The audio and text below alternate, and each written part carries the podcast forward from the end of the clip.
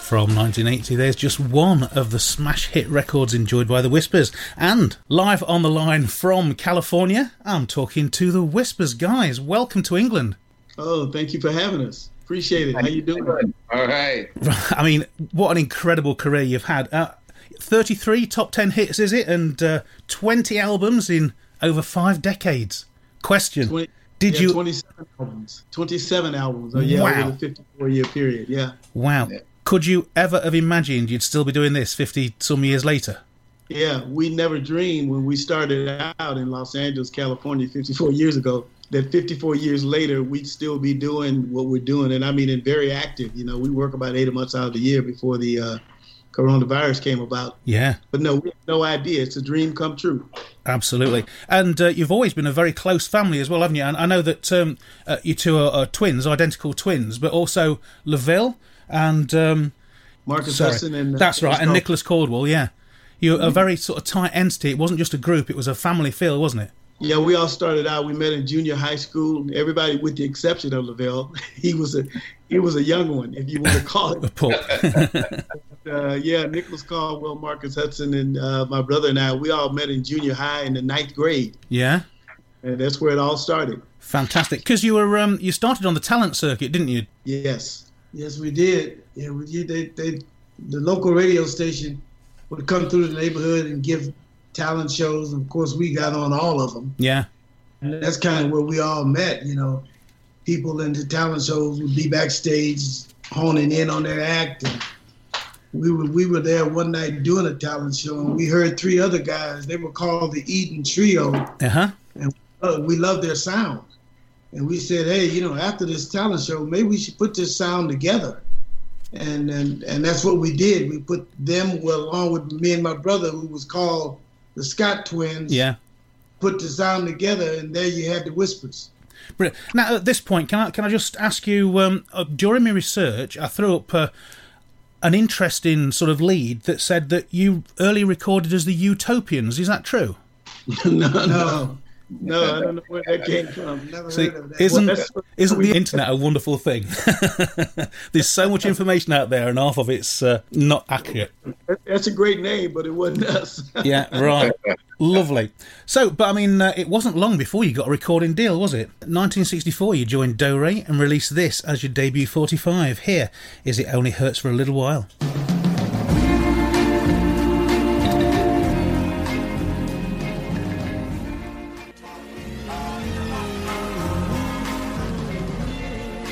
Dore Records, which was a small record label here in Los Angeles, owned by a gentleman by the name of Lou Burdell. Uh-huh. And we went to audition for him.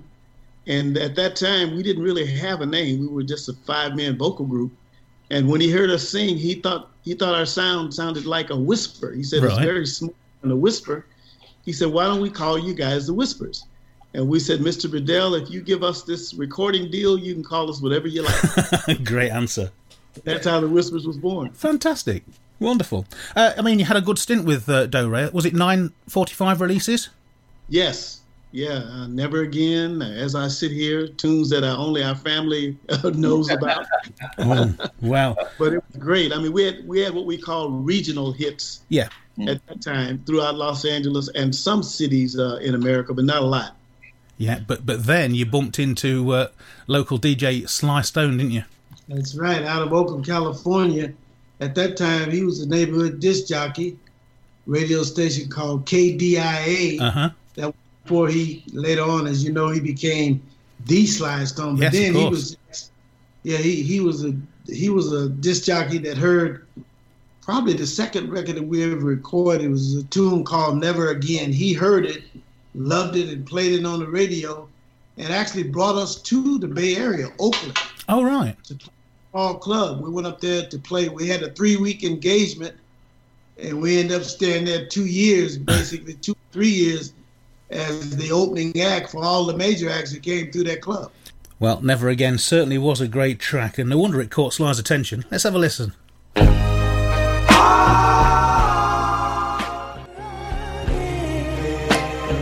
things were really starting to hot up. It opened doors for the next level. Just at that point, Walter, you got drafted. Yeah, lo and behold, being a twin, I got to be the unlucky one. Yeah. In this country, if you're twins, they can't draft both of you. They can only draft firstborn. So in 1965, here I come. I got drafted, and I spent the year of 1966 in Vietnam watching the Watts Riot takes place in my city of Los Angeles. Yeah, and that was a crack heroin experience. I never will forget it. Yeah, I'm not surprised. But Scotty, how did you get on with Walter not being there? Because you'd always been so close and sung together, hadn't you? And all of a sudden you're on your own? Oh, well, it was me and my mom were the two that was left. And I'm worried about him, but, you know, thanks to the man upstairs, we got through it. We were like everybody else. We were watching the riots too, but we was under our bed, me and my mom. Yeah. Dear, oh dear. Dear, oh dear. It's a story. We were listening, you know, they brought in the National Guard. We heard bombs going off, so, you know, all that. And me and my mom was under the bed saying, "Wow, you know, that shit passed us by." So your profile was really raised because you carried on performing for major acts like the OJs, and then you got an offer from Soul Clock. Now, one track in particular from your Soul Clock back catalogue remains a favourite on the European soul scene. This is a great tune called "Remember Me."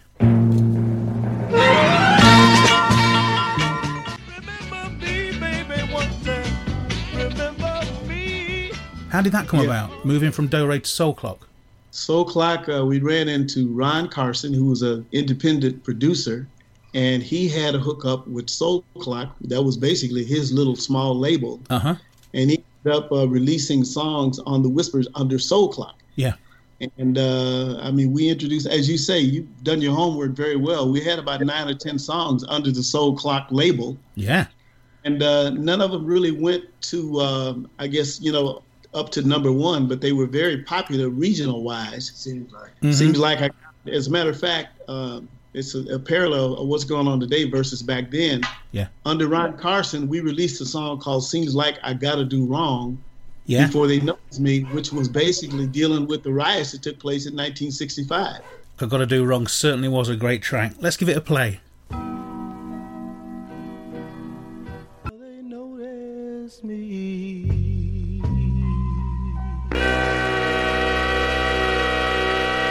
And that track took you to another level again, didn't it? That that really had some regional success. Yes, that had regional success. And next thing we knew, we had a regional hit, and we were kind of had a regional following. Yeah. But as Scotty said, our base was in Oakland, California, and we had the luxury of being an opening act. I mean, for every major R&B act of that time, Curtis Mayfield, The Impressions. Wow. The Temptations. I mean, we got to see all these people up close and personal.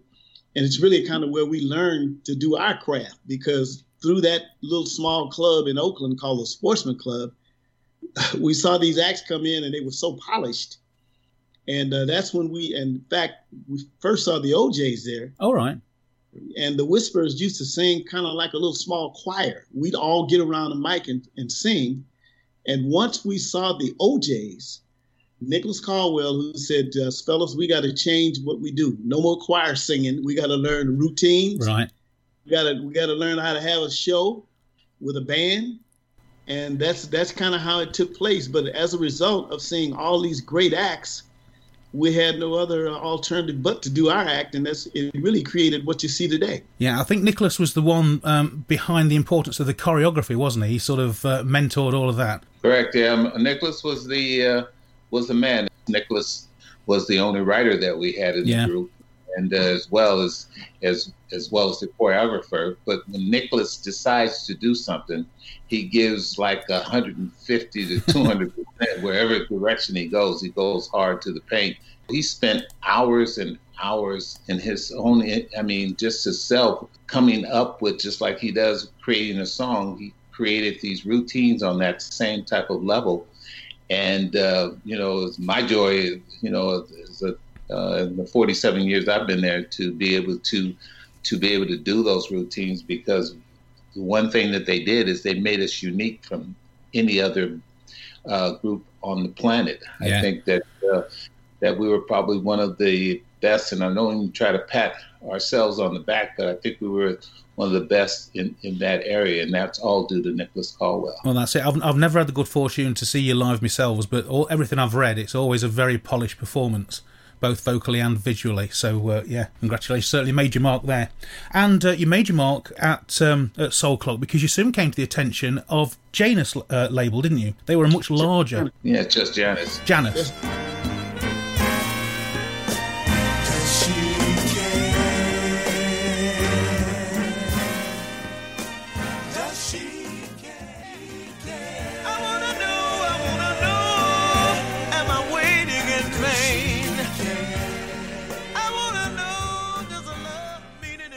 As Scotty was saying, we were under the management at that time of Dick Griffey, who would later go on to create Solar Records. Yeah. But they sent us to Philadelphia at Chess Janus to work with the people in the 70s and 80s.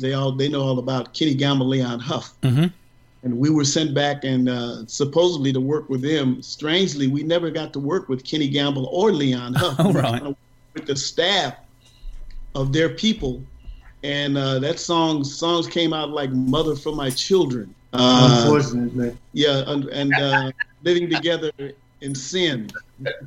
These were songs all promoted by the Kenny Gamble, Leon Huff. And it was a great experience because once again, it was a learning experience for The Whispers, getting to work with different producers. And I mean, once again, we almost got to the gold platinum, which was 500,000 sales. Uh-huh. We never quite got there with that. Of course, that would later come with Leon Silvers with And the Beat Goes On. Mm, yeah. Now, I mean, it was whilst you were on Janus label around it, Gordy Harmon had a bit of a car accident and had to drop out of the group, didn't he? Which is where you came in, Lavelle. Yes. Yep. I had been probably, I've been stalking The Whispers for a few years, I can say stalking, because I just about went to every performance when they were in California. So, and I had the opportunity to meet Scotty at the time, and we became friends. And because of the both of us had a really great love for cars, right? So through that friendship, you know, me and him hanging out and stuff. So when Gordy got hurt, I never really thought about necessarily being with The Whispers. And just didn't think about it because our friendship wasn't based on that at all. Mm-hmm. It's just on the love of cars. But as I was driving him one day back to the airport, a song came on. I don't know if it was the Delphonics or the Miracles. Yeah. I think it was Delphonics, yeah.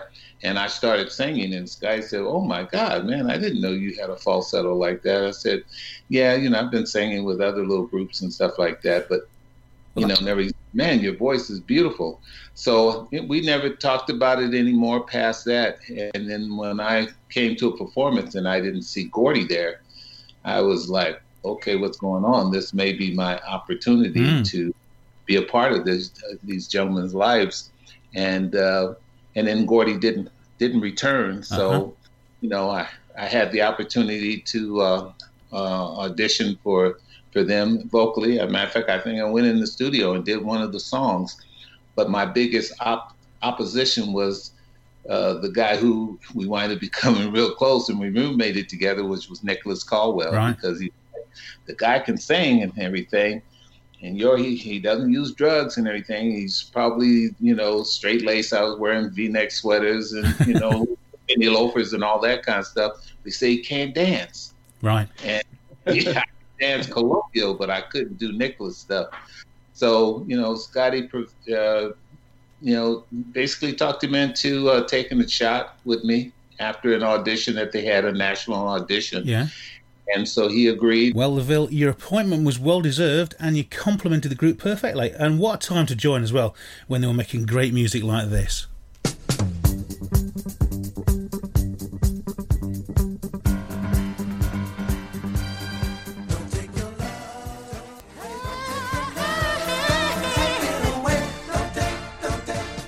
Chemistry is everything. Yes, that you can mess with chemistry. So I rehearsed with Nicholas for a year off stage for years. Travel with them, rehearse, and you know, in our little hotel rooms. And I sang backstage on the side So people heard my voice, but they never saw me. Right. And I did that for a solid year until one day they scared the daylights out of me and said, "Tonight you're going on stage." Fantastic. But you were no stranger to vocal work, were you, performing? Because you were singing with the Friends of Distinction, am I right? Yeah. I started with them, and we were rehearsing to go out because the two male singers at that time had wound up quitting, and just had, well, actually one of them, and they had still the two original girls and one lead singer guy there, and they asked me to join the group. And I auditioned a song called Going in Circle. Mm-hmm. And, they liked the tone of my voice and my natural, and they said, "Wow, okay, let's start rehearsing. We want you to be a part of the group."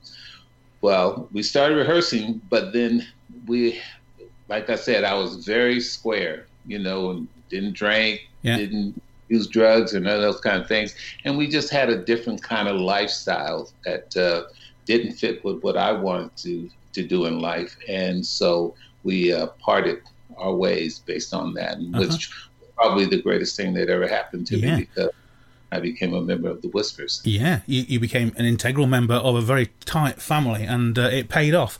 But your career was about to take another leap upwards, wasn't it? Because you got your first appearance on Soul Train. What a platform. In fact, you were regularly featured on Soul Train performing tracks such as this, the title track from your 1975 LP, Here's Bingo.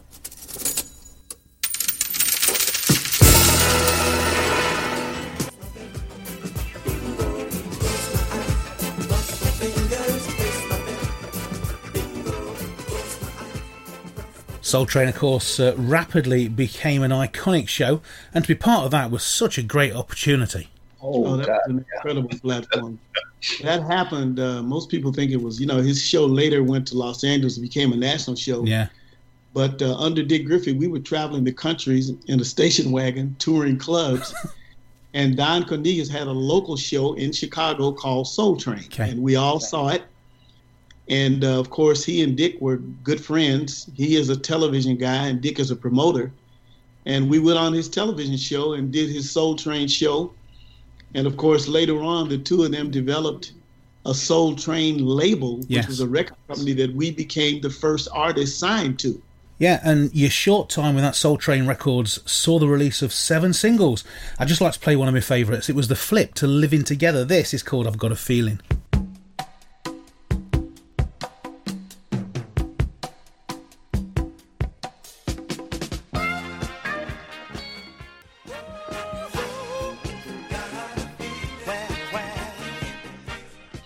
But I remember our first taping of the Soul Train show was in Chicago, and it was just like it ended up being in Los Angeles. We went before a bunch of teenagers who lived in the city of Chicago, and we sang, at that time, we had a local tune, not a big hit. We sang one of our songs in front of Don Cornelius' audience, and little did we know that a few years later, his show was going to go on to Los Angeles, and they would sign a label of which we would be the first act on. Yeah. Yeah, fantastic. And it gave you a chance to work with another new producer, didn't it? Leon Silvers? Oh, Leon Silvers. Now, he was quite a hard taskmaster, wasn't he? The greatest thing about Leon Silvers is that the Whispers and he met each other. We were both approaching our prime. Yeah. Leon Silvers, he was becoming one of the greatest producers in the country. Uh-huh. And he moved to Solar Records, and we hooked up. And the next thing you know, we were doing a song called And the Beat Goes On. Yeah, and what a song that was.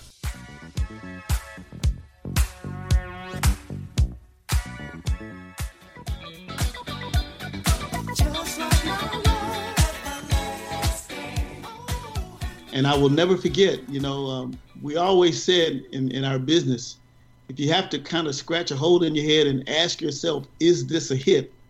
9 times out of 10, you don't have a hit. Yeah. But if you don't have to do that, you got it in the bag. And the Beat Goes On, while we were recording that song, we knew that we had a hit. Yeah. Well, you hit the UK and Europe by storm with that one. No question about it. Absolutely. Didn't it say it was your first gold LP, wasn't it? It was our first gold. It was our first platinum and our first double platinum. It literally was the biggest song that we've ever had, including Rocksteady, which came 7 years later. Uh-huh. But you had a string of hits on the back of The Beat Goes On, didn't you? My Girl, It's a Love Thing. I mean, they're still getting plays on UK radio today. So it stands the test of time, doesn't it? Just shows you. Great music is timeless. Yeah, you know, it's funny. After Ed the Beat Goes On, you're right. It seems like everything we touched from 1979 up through 1987, it either was gold or platinum. And we tell young people all the time, you know, if you follow your dreams, you never know when it's going to happen. And for us, it happened after we had been singing almost 14 years before we ever had And the Beat Goes On. But when it happened big. Yeah. And he came back again big, as you say, with Rock Steady. And that was 7 years later.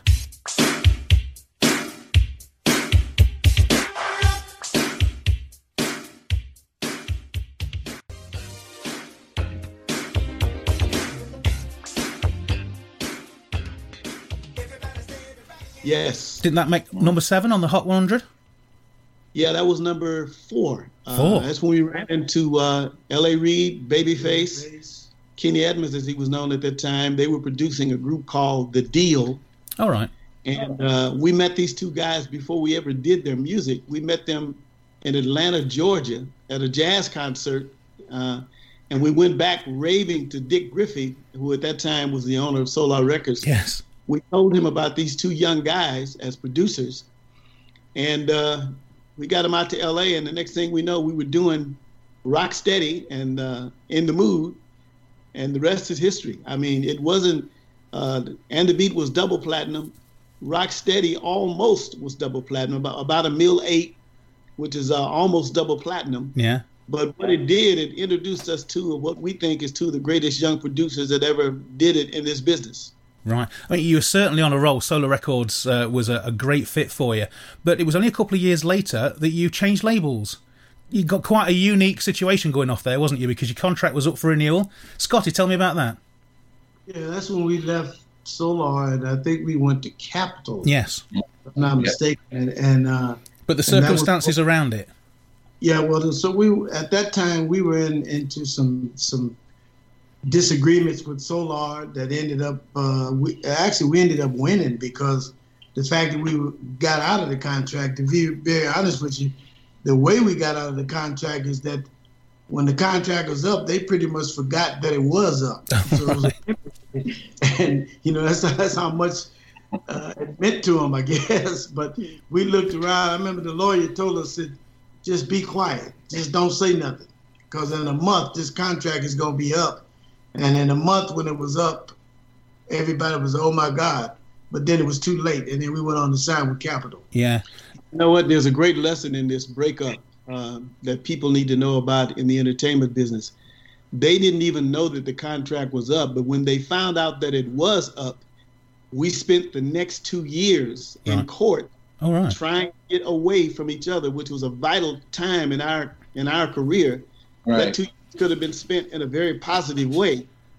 And unfortunately, you know, we tell young people all the time, you know, you really, it's called show business, but if you don't know much about the business, you can very easily become a victim of what happens to you.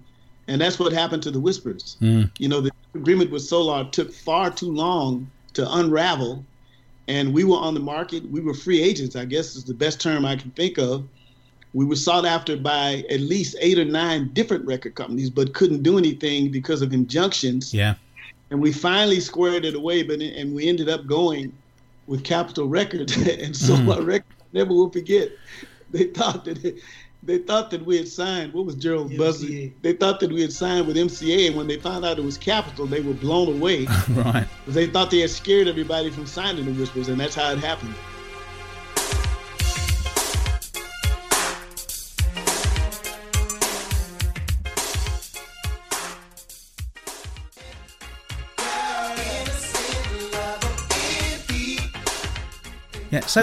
The change to Capitol, LaVille, Capitol are more of a corporation than a record label. Was there a difference in attitude towards the artist? Were you more constricted as to what you were allowed to do? Did you lose your artistic license? Because your style changed a little bit away from Solar. Maybe it was through different producers. I don't know.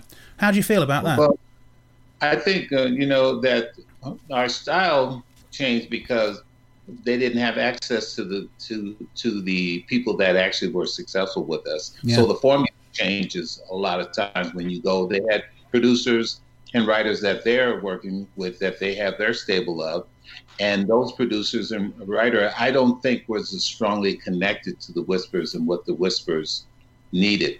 The unique thing about Babyface as well as Leon Silvers, they didn't write songs trying to be catered to the style of the Whispers. They just wrote great songs. So when you write a great song, people don't understand, once your voice is on it, it becomes what I consider whisperedized. Yeah.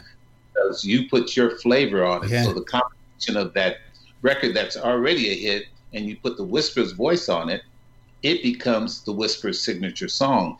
And we had a lot of guys there trying to write for the style of the Whispers instead of writing the song. And plus with Dick Griffey and Solar Records, we were a big priority to them. You know, I think they got caught with their pants down when they didn't sign. I think when you first go over to a company like Capitol, they're doing all the, they got all the champagne and all the caviar and all the kind of good things to woo you over there. Yeah. But I think when you're at the group with a company that big, something gets lost in the translation, and you're not looked at. Like Dick Griffey genuinely loved us as a group. He loved us as people. He cared about us. When you're in a conglomeration like that, you're an asset more than anything. So if you don't get some hits, they'll drop you like a bad habit, but where Dick Griffey, if you didn't get hits, he always felt like, I can make this happen. I'm going to make this happen. So he had a lot more invested in it. He just got caught with his pants down, and it became a conflict of interest because he was our manager and our record company at the same time. And how do you negotiate against yourself? Yeah, cool. All right. I add this much though. What Capitol also offered the Whispers, it was a quandary because Capitol offered the Whispers to have an opportunity to produce other groups. Oh, wow. Right. That would most definitely lured us to that. We didn't have that opportunity at Solar, but on the other hand, Capitol wanted us to work, as Lavelle said, with their producers. Mm-hmm. To be honest with you, even though we work with Leon Silvers and Babyface, the real producers of the Whispers has always been the Whispers. Yeah. And Capitol wanted us to work with their producers while offering us an opportunity to create other groups, which was our dream. Mm-hmm. And of course, but eventually it all fell apart because the business itself went into another direction. So we ended up losing both of those situations. Right.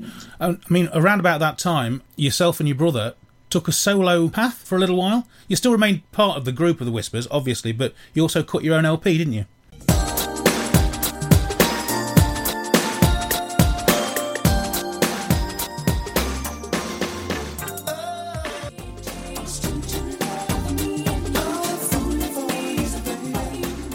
Yeah, and this is what I mean by Capitol. Capitol offered us the opportunity to branch out and spread our wings. And to be honest with you, the producers of me and Scotty's album, which was called My Brother's Keeper, was produced by Nicholas Caldwell and Lavelle Degree. Yeah.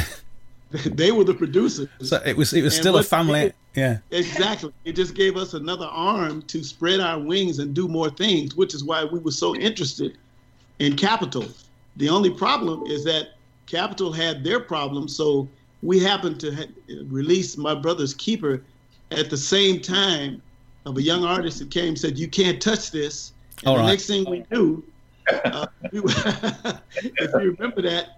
Yeah, MC Hammer. Business works. If you remember, that was the priority at Capitol. And then sooner or later, a couple of years later, we were basically out of there. All right. Well, it was their loss.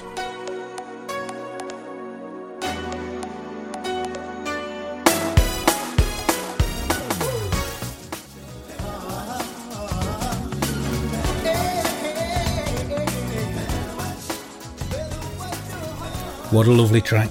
A Fall For You Baby, taken from your final LP on Capitol, One For The Ladies. But you're still touring. In fact, you had a very sad evening in 1995. You were due to share a stage with Phyllis Hyman, bless her. Oh, yes. Oh, how awful. So, yeah, we were due to appear with her at the Apollo Theatre And we all happened to be at the sound check that day, preparing to do that show that night. And we were learned that afternoon. Yeah. We were told that Phyllis had committed suicide. They were trying to get into her room. They couldn't get in to open the door. No. And that was devastating. But believe it or not, that night we were debating on whether the show should even go on. And the Apollo Theater said, you know what? We think Phyllis Hyman would want this show to go on. So I'm what sure actually would, happened? Phyllis Hyman's band and ourselves, The Whispers, we went on to do the show and announced to the audience that night that Phyllis had committed suicide. Mm. And it was the most weird feeling because some of us wanted to do it and others didn't. The Apollo Theater thought the show should go on, but it was a memory that we will never forget because we had toured with Phyllis quite a bit. We weren't surprised because Phyllis used to say jokingly all the time, "I'm out of here." Yeah, she did suffer with depression quite heavily, didn't she? Bless her. No, she did not, and people didn't take her serious. And so when that happened, while we were sad, I said the first thing I said, "Man, she really did it. I never thought that she would do it, but she did." Yeah. Yeah. Yeah. As a matter of fact, now that night that we did the show, there was a young new comedian back then. Her name was Mo'Nique. Okay. And to be honest with you, in my opinion, thanks to her, the show was a success because at that time she wasn't as bigly known as she is now. Yeah. But she went on stage and made everybody comfortable. Yeah, lifted the mood. The show that she brought, as far as I'm concerned, helped us tremendously. Right. Yeah. But I mean, your band members, your group members, weren't without health issues themselves, were they? Bless him, Marcus Hutson had to take a step back in 1992. Contracted cancer, didn't he? Contracted cancer in 92, and we lost him in the year 2000. He had prostate cancer. Poor thing. And that was a devastating blow to the Whispers. Yeah. And, of course, we lost Nicholas in 2016. Yeah. And Lavelle, you had a close shave, didn't you? Yes. Yeah, that's why I'm a big advocate to all men today because, you know, we as men, we don't take care of ourselves, and then we get all kinds of warning signs, and I was one of those same men that had a lot of warning signs that something was wrong with my heart, and I kept ignoring it and put it off to indigestion and heartburn and all kinds of things. But I suffered with coronary artery disease, which when I finally went into the hospital, I wound up finding out that I had, clogged arteries. Wow! And through God, I got through it. My symptoms were shortness of breath. I would just be tired all the time, and that's why I tell men today: if you notice anything wrong or out of the ordinary with yourself, go get an examination because I could have actually died. Yeah. But I don't know why I'm here. I'm just feel blessed that I am here, and I just give it all to God that I am here. Fantastic. And my wife, because my wife is. Once that happened, she just said, okay, you're going to change your diet. We're going to change everything in your life to keep you here. And she always kids. She says, I can't. She always kids me that, she doesn't want to miss out on that paycheck. I got to keep my money, right? Yeah, so, quite right. She definitely worked on it 24/7. But it looks like you're back and fighting fit now anyway, Lavelle, so well done.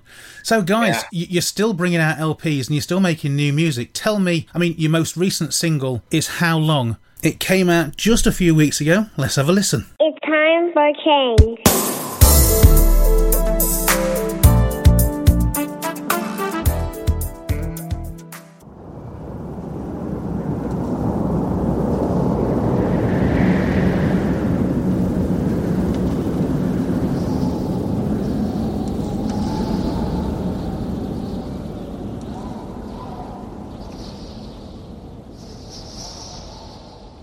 It's quite a poignant message, isn't it? Tell me about that. Let me open it up by giving props to you in the UK and England and all over the world. Our country at this present time, as you know, is going through a lot of turmoil. We have racial conflicts with the police. And this is not new. It's a recurrence of that. As you know, it happened years ago, which is why we came out with Seems Like I Got to Do Wrong. Mm-hmm. But when I look all over the television and I see people in England and France and Brazil and Germany and Africa, I'm just so proud. I want to thank everybody all over the world for really sympathizing with what's going on in this country. And it all started for us because of the pandemic. We all find ourselves at home watching television. Nobody could go anywhere. Yeah. Lo and behold, we see this guy with a knee on his neck. His name is George Floyd. Mm-hmm. And that set off a thing that happened that we just haven't seen before. This entire country, the entire world, paid attention to it. And while this happened, we were in the process, not having recorded for 14 years, we were just going to come out with a regular Whisper song. But when that happened, we said to ourselves, we got to put our regular Whisper song on hold. And we have a bass player, his name is Magic Mendez, and he wrote a song in 1983 called How Long? Mm-hmm. Of course, once we heard the lyric, we reverted back to seems like I got to do wrong. We said, we got to put this tune that we were going to do, put it on hold. We have to record this song because the lyrics of this song deal with what's going on right now in this country. And it's getting worse. You know, it started with George Floyd, but just 2 days ago, a young man by the name of Jacob Blake. Oh, saw that. We shot 7 times in the back. So the turmoil is real and it's happening. And we feel so blessed to be able to release this song because if you listen to the lyrics, it's talking about what's going on in the United States and all over the world right at this present time. Yeah. So how can people keep up with your activities, chaps? You got a website, haven't you? Yeah, it's TheWhispers.com. We're all over the internet. Every platform that you can think of, we're on it. CD Baby is streaming everywhere. Yeah, I see that the new song's available on all download sites, isn't it? How long? Downloads, exactly right. Absolutely. And it's doing really rather well on the UK Soul Chart as well. I think it went to number 3. Yeah, we want to thank you. It's incredible. We so appreciate, you know, the that's incredible. We heard that news. We were elated. Fantastic. Right, guys. Thank you so much for giving me your time. It's lovely to talk to you. I wish you all the very best success for the future. And just keep on doing what you're doing. You've got a very appreciative audience worldwide. Thank you so much. We appreciate the platform. We don't take it for granted. And want to say to you and all of the UK, people all over the world, thank you very much. We appreciate it. Okay, I'd like to play you out now with a track that epitomises The Whispers. It's your signature tune. It just gets better with time, and it certainly does. Thanks again.